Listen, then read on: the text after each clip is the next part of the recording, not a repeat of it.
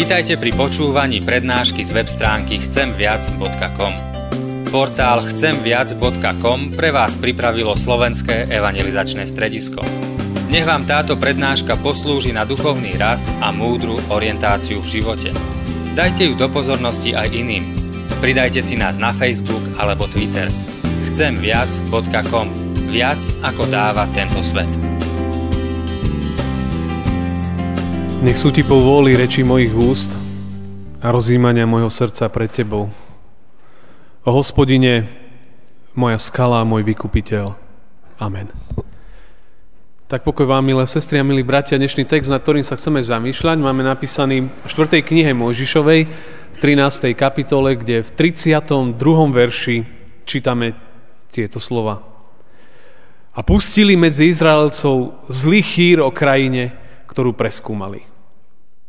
Krajina, ktorú sme prešli, aby sme ju preskúmali, je krajina, ktorá zožiera svojich obyvateľov a všetok ľud, ktorý sme v nej videli, je obrovského vzrastu. Amen. Toľko je slov z písma. Milé sestry a milí bratia, náš dnešný biblický veršik eh, pochádza z takej epizódy alebo z časti putovania izraelského národa po púšti z Egypta, zo zeme otroctva, zo zeme smrti, zo zeme poníženia do novej krajiny, do krajiny kanánskej, do krajiny, ktorá mala byť e, a ktorá bola zasľubenou krajinou. Krajinou nádeje, medu a mlieku, krajina plná života, radosti. No a tak Mojžiš, ktorý v tom čase viedol izraelský národ na tejto ceste, tak predtým, než mali do nej vstúpiť, vysiela skupinu ľudí. 12 vyzvedačov z každého izraelského kmeňa, z každého kmeňa jedného, jedného zástupcu. Oni teda odišli na takú špionážnu cestu a preskúmajú celú krajinu, a potom sa vracajú naspäť a dávajú takú správu alebo report o tom, čo čo bolo, čo videli. Všetci vidia krajinu v princípe rovnako. Vidia, že je nádherná, donesú na ukážku dokonca uh, strapce hrozná, ktoré nie sú dvaja. Čiže všetci vidia rovnako. Vidia nádhernú krajinu, medu a mlieka. Dokonca uh, všetci vidia aj, aj obyvateľov, ktorí, ktorí v nej žili, že sú takí nejaký, takého väčšieho zrastu, taký zvláštny. A sami to cítia, že, že to je tam, uh, je to taká zvláštna krajina. Uh, Biblia hovorí, že keď prišli k údoliu Eškol, odťali tam letorast s hroznovým strápcom a niesli ho dvaja nad ruku. Hej? To je ten obraz, čo som spomínal, že dvaja niesli uh, to ovocie. A niekoľko granátových jablk a niekoľko fík. A to všetko vlastne niesli naspäť. A povedali, keď sa vrátili, stoja pred Mojžišom a hovoria, že Prišli sme do krajiny, do ktorej si nás poslal. Naozaj ovplýva medom a mliekom. Že všetci to videli, že tá krajina je požehnaná. A že hovoria, aby ste to videli, tu je ovocie. Obrovské ovocie. Čiže všetci vnímali, že, že je to vzácna.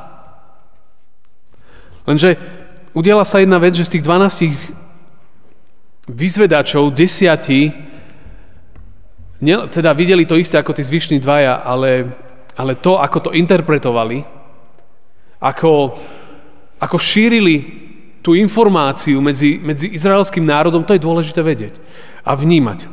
Oni povedali iba, že, ten text hovorí, ak by ste čítali celú tú kapitolu, 13. Hovorí, že iba, že ľud, ktorý obýva krajinu, je mocný a mesta má opevnené a veľmi silné. Čiže hovoria, že tam silný národ, obrovské mesta, mocné a pevné. Hovoria, dokonca sme tam videli potomkov Anákových. Anákovci v biblických spisoch sa chápu ako taká, taký obrý. A pripadali sme si ich očiach ako kobylky. Hej, čiže, čiže cítili v porovnaní, keď sa porovnali s tými ľuďmi, že sú ako kobylky. Akože maličky, to boli proste obrovskí chlapi tam. A takí sme sa zdali aj my im. Hej, to znamená, že aj keď oni ich videli, tak im sa zdali ako kobylky. Čiže smiešne to bolo. Ale, uh, ale v princípe ten, ten feeling, a teda ten pocit, ktorý odtiaľ išiel, je, uh, je, je pocit strachu. Zľakli sa.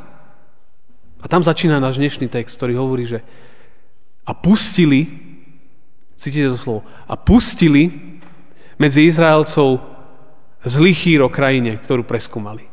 Proste pustili to medzi ľudí. To, že je to obrovská krajina, že požiera svojich obyvateľov, to ako z hororu. Hej, tam sú obrovskí ľudia. Čiže, čiže celé to vyzeralo, oni proste vytvorili obraz, že a, úžasné, krajina, ale tí ľudia, ktorí tam žijú, proste, tí, tí, akože tam nemáme šancu vojsť. Zľakli sa. A, a to je celkom asi aj prirodzené. Rozumieme tomu, lebo ak zbadali proste tých ľudí, tých obrov, a oni boli dovtedy, čo boli oni? Oni boli otroci. Hej, v Egypte. To znamená, oni žiadne nejaké veľké boje nemali vybojované. 430 rokov otrokmi boli. To znamená, že oni nemali nejakú tú, už tú vojenskú, aby som to povedal, viete, že už, už to mali nabojované. To nebolo. A tak jednoducho sa zľakli.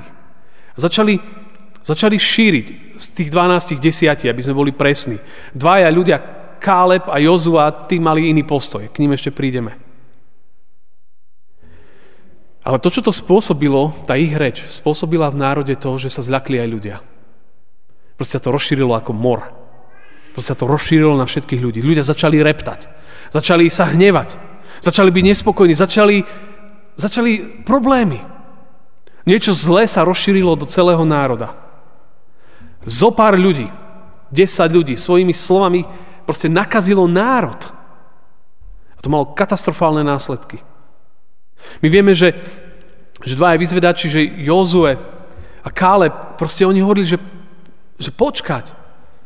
Napísané v Biblii, že Káleb utišoval ľud, reptajúci proti Mojžišovi a hovoril, a hovoril smelo vystúpme a zaberme krajinu, lebo ju určite pomôžeme. Ten Káleb sa snažil, ľudia, je to tak, že sú tam obry, je tam všetko naozaj také.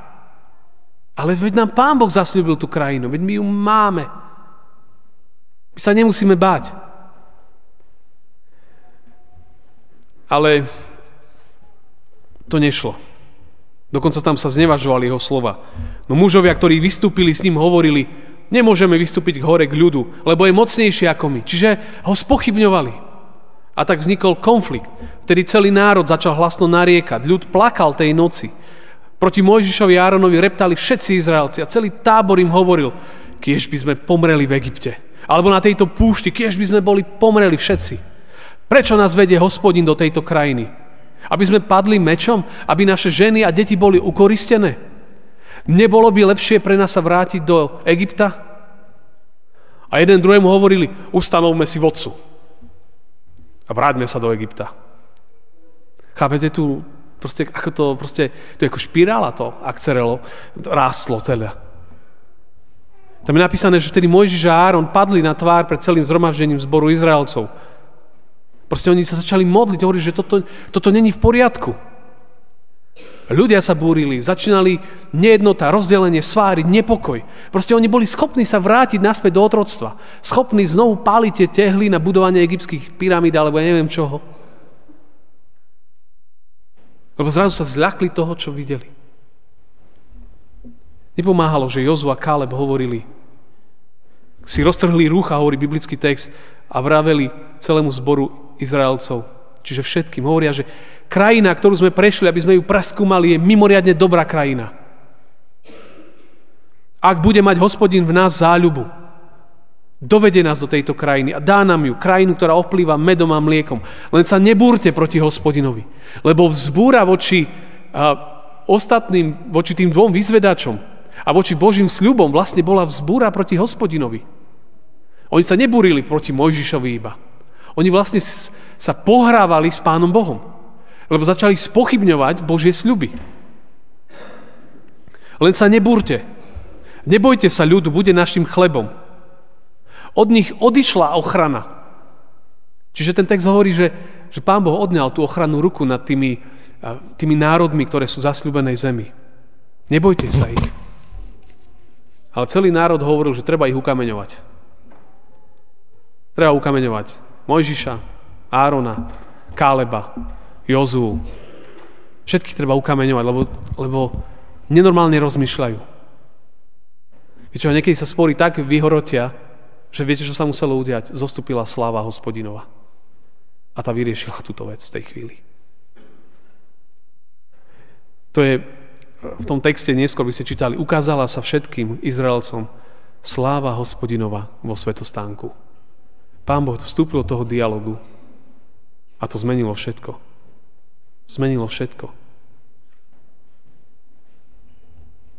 To zmenilo to, že, že bolo povedané kvôli vašej nevere, kvôli tomu, že ste spochybňovali Božie slovo, že ste spochybňovali Božie sľuby. Nikto z tohto národa nevojde do zasľubenej zeme. 40 rokov budete chodiť po tejto púšti. Budete sa točiť dookola. Budete sa motať dookola vo svojich životoch a budete vymierať jeden po druhom. Až vaše deti vstúpia do niečoho nového. Vy nie. Pretože váš akt, vaše slova, reči, ktoré šírite, zavreli dvere. Zavreli dvere vám, celému národu dvere do zasľúbenej krajiny. To bol, to bol Božia sláva. Pán Boh rozriešil túto situáciu. Niektoré, niektoré konflikty rozrieši asi iba naozaj Pán Boh. Ak vstúpi do toho Božia sláva, to, to mení všetko. A to bolo, to bolo zvláštne, lebo Mojžiš, Áron, a hlavne Jozua a Káleb hovorili, že, že sa nemusíte báť, Pán Boh je s nami, Pán Boh nám chce dať krajinu, že s Bohom sme vždy väčšina. Aj keď si sám a Pán Boh vždy si vo väčšine. Veď vás vyviedol z zasľubenej zeme.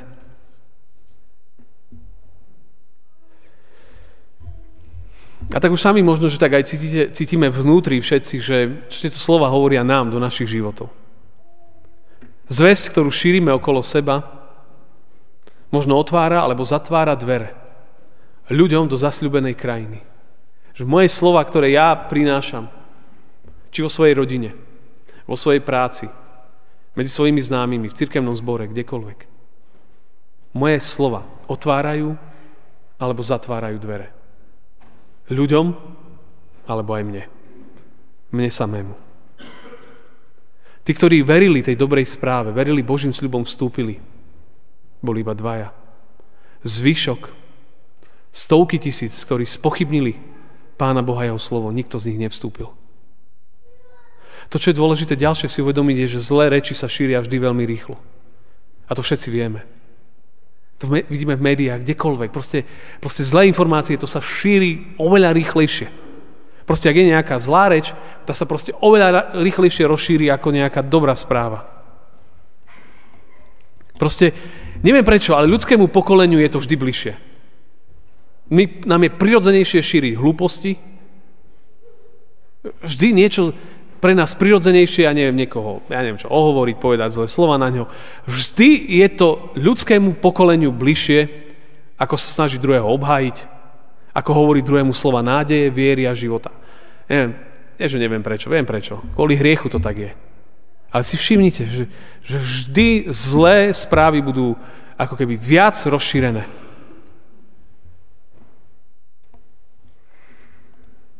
To, čo chcem povedať, je, že že tí dvaja, Jozue a Kaleb, v podstate neprekričali ostatných.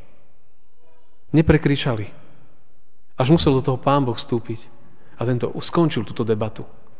Skončil túto debatu. Ale si všimnite, že zo pár ľudí, celý národ počúval desiatich ľudí. A tí desiatí ľudia potom priniesli skazu. Skazu do národa. To malo katastrofálne dôsledky. Ak začneme ľudí hádzať do jedného vreca, ak začneme šíriť kdekoľvek, okomkoľvek, kdekoľvek, či ja, či ty, my, každý s tým zápasíme, to je prirodzené. Ale ak začneme všetky hádzať do jedného vreca, nikdy to nepriniesie požehnanie, vždy to môže nejakým ľuďom zavrieť dvere. Aj nám to môže zavrieť dvere. Viete, kde skončíte? Skončíme v tom, že sa budeme celý život točiť iba v kruhu hlúpostí, v kruhu prázdnych rečí. Lebo nám to zavrie dvere ku požehnaniu, zavrie nám to dvere ku radosti, ku nádeji, ku novému životu a budeme furt dokola. 10 ľudí rozoštvalo celý národ. Zo pár ľudí, zo pár politikov, zo pár ľudí vo firme, v cirkvi, v zbore, kdekoľvek, na mládeži, kdekoľvek, zo pár ľudí vie dokonale znechutiť všetkých. To, tento príklad, tento príbeh je exemplárny príklad tohto. Žijeme vo svete, v krajine, kde sa, kde sa začína čím ďalej viac narastať štvavá retorika. Radikalizuje sa nám spoločnosť.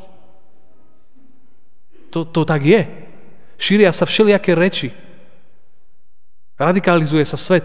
Od toho už nie je ďaleko k tomu, že ľudia potom budú proste budú robiť veci, ktoré by sme si povedali pred 5 rokmi, veď to by nebolo možné v tejto krajine. A majú za to zodpovednosť lídry. Či to budú politickí lídry v štáte, či to budú v církevných zboroch, farári, či to budú uh, vo firmách, vedúci, kdekoľvek, v rodinách, rodičia. Tí majú veľkú zodpovednosť, akú retoriku šíria do tejto krajiny a do svojho okolia. Či je to retorika nádeje, požehnania, alebo je to retorika likvidujúca všetkých okolo.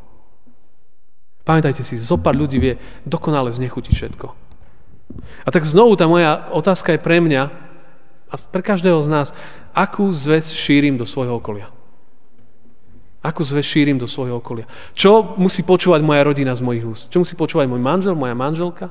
Čo musia počúvať moje deti? Čo musia počúvať moji kolegovia? Čo musia počúvať moji priatelia? Čo musia počúvať? My budeme, ak Pán Boh dá, sa vrátime pri štúdiu na biblických hodinách, ktoré vás srdečne pozývam. Za chvíľu končíme Ester a sa vrátime do Genesis, do prvej knihy Mojžišovej. Pôjdeme od začiatku. Ale viete, ako začína Genesis, prvá kapitola, že Boh stvoril svet. Stvoril ho čím? Slovom. Slovo málo má a bude mať vždy veľkú moc. Božie slovo, tú najvyššiu, ale aj tvoje slova, moje slova majú obrovskú moc. To všetci dobre asi vieme. Slova sú mocné. Preto je vždy dôležité, že ako zväzia človek prináša okolo seba. Aké posolstvo zdieľam so svojimi najbližšími. Čo ide z mojich úst. Pozvanie dnešnej nedele aj dnešného rána je naozaj, že šíriť evanelium, dobrú správu o Božej milosti. Keď je, aj tento reformačný rok 2017 rokom možno obnovy.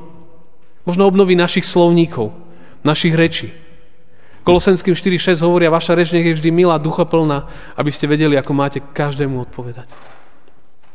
V dnešnom evaníliu, ktoré sme počuli, ma zaujali také dve, dve situácie alebo dva výroky, kedy Ježiš sa pozrel na Petra a povedal, toto je Kefas. Toto je skala. A mu svojimi slovami mu určil jeho budúcnosť. Mu povedal slova silné, ale vyjadril, aký bude jeho život. Toto je Kefas. Peter. Rozumiete, aké, aké vzácne, že, že, že ten Ježišov príklad, že pozrel na človeka a nepovedal, že z teba nikdy nič nebude, alebo že ty už si odpísaný človeče. Ale dal človeku nádej. Ja si myslím, že toto je pozvanie možno aj dnešnej nedele, dnešného rána. Ten jeden z učeníkov, ktorý sa pozrel na Ježiša a povedal, hľa baránok Boží. Rozpoznal Krista. A jeho slova, ktoré vyslovil z úst, boli, že ja vidím baránka Božieho, vidím Ježiša Krista. Čiže on, on, on priniesol zväzť, že predo mnou stojí Ježiš. A to také len dve, dve mini situácie z tohto evanielia. Že ako, ak, aké slova, keď ich vyslovíme, čo môžu priniesť. A si vždy hovorím, len nech sa nám neukáže slava hospodinova v niektorých konfliktoch. Lebo to už bude znamenať, že je koniec, že my sme to nezvládli a že bude musieť to rozsúdiť Pán Boh. A ak Pán Boh rozsudzuje veci už, to už sa volá súd. A súd je záver. A ja tak si nádejam, že ten rok 2017 by mohol byť rokom obnovy nádeje. Ježišová prítomnosť posvecuje domácnosť, to som spomenul v úvode. Jeho prítomnosť cez Ducha Svetého premieňa ľudí, premieňa naše, naše ústa, naše myslenie, naše činy, naše slova. Táto spoločnosť, tento svet, táto církev, tento církevný zbor má naviac, každý jeden z nás, vrátane mňa, všetci, aby zväzť, ktorú šírime do svojho okolia, bola zväzť, ktorá dvíha. Ja nehovorím, že netreba byť kritický. Vôbec nie. Treba, aj pán Ježiš bol. Ale ak poviem niečo kritické, vždy, v akékoľvek, či církvi, v rodine, kdekoľvek, malo by to byť s tým účelom, že chcem veci posunúť, že chcem ľuďom pomôcť, chcem ľudí pozdvihnúť. Nie, moja túžba je potopiť, zdať dole. Viete, svet je plný tohto. Svet je plný tohto. My sme povolaní k úplne inému štandardu, ktorý nám Pán Boh dáva. A to je, to je výzva církvy. Ja sa hámbil, že prezident tejto krajiny musel povedať biskupom a všetkým tým, že, že priatelia, trošku sa vyjadrujte hlasnejšie voči uh, tej štvavej retorike tejto krajiny. To musel prezident upozorniť predstaviteľov církvy. Mňa to úplne, mňa to zasiahlo. Církev, ja, ty, my, ako sme tu povolaní, sme, sme pozvaní k úplne iným štandardom. Tak bude svet iný, inak nebude. A deje sa to vždy iba v posvedzujúcej moci Ducha Svetého, ktorého Pán Boh dáva do našich životov. Aby naše životy boli premieňané k úplne novej nádeji a novému životu. Jemu sa odovzdajme aj na začiatku tohto roka. V roku, ja to tak nazvem, to bude rok obnovy. Budem o tom veľa hovoriť tento rok. A, teda, a rozmýšľam ja a každý z nás, čo v živote potrebujem obnoviť. Jedna z vecí, ktorú ja a každý z nás potrebuje obnoviť, určite je naša reč. A to Pán Boh vie urobiť. Nech nám k tomu dá silu a nech nás všetkých žehna, vedie a sprevádza aj v roku 2017. Amen. Pane, ďakujeme Ti za Tvoje slovo, ktoré je živé, mocné a ktoré vždy hovorí. Ďakujem Ti za ňo, že aj skrze Tvoje slovo nás učíš úplne novému životu. A jedna z vecí, ktorá je, Pane, aj úplne nové reči. Lebo Ty dávaš novú reč, lebo ty všetko činíš nové. To znamená, že aj reč obnovuješ, slovník. A tak ti vyznáme, Pane, aj dnes, že, že niekedy sa musíme hambiť za svoje slova. Ďakujeme za to, že však môžeme prísť Tebe to vyznať. A že Ty nám dávaš silu a nás zmocňuješ úplne novému, k novej reči, k novému jazyku, k novému štýlu rozprávania, ktorý dvíha, pozbudzuje, posilňuje. Daj, Pane, aby sme šírili v prvom rade pravdivé veci okolo a, a s Tvojim požehnaním. Daj nám takú múdrosť. A ak padneme a zlyháme, čo sa deje a bude diať, tak nám daj silu, Pane, znovu stať a začať žiť tak, tak inak, tak ako sa Tebe páči. Amen.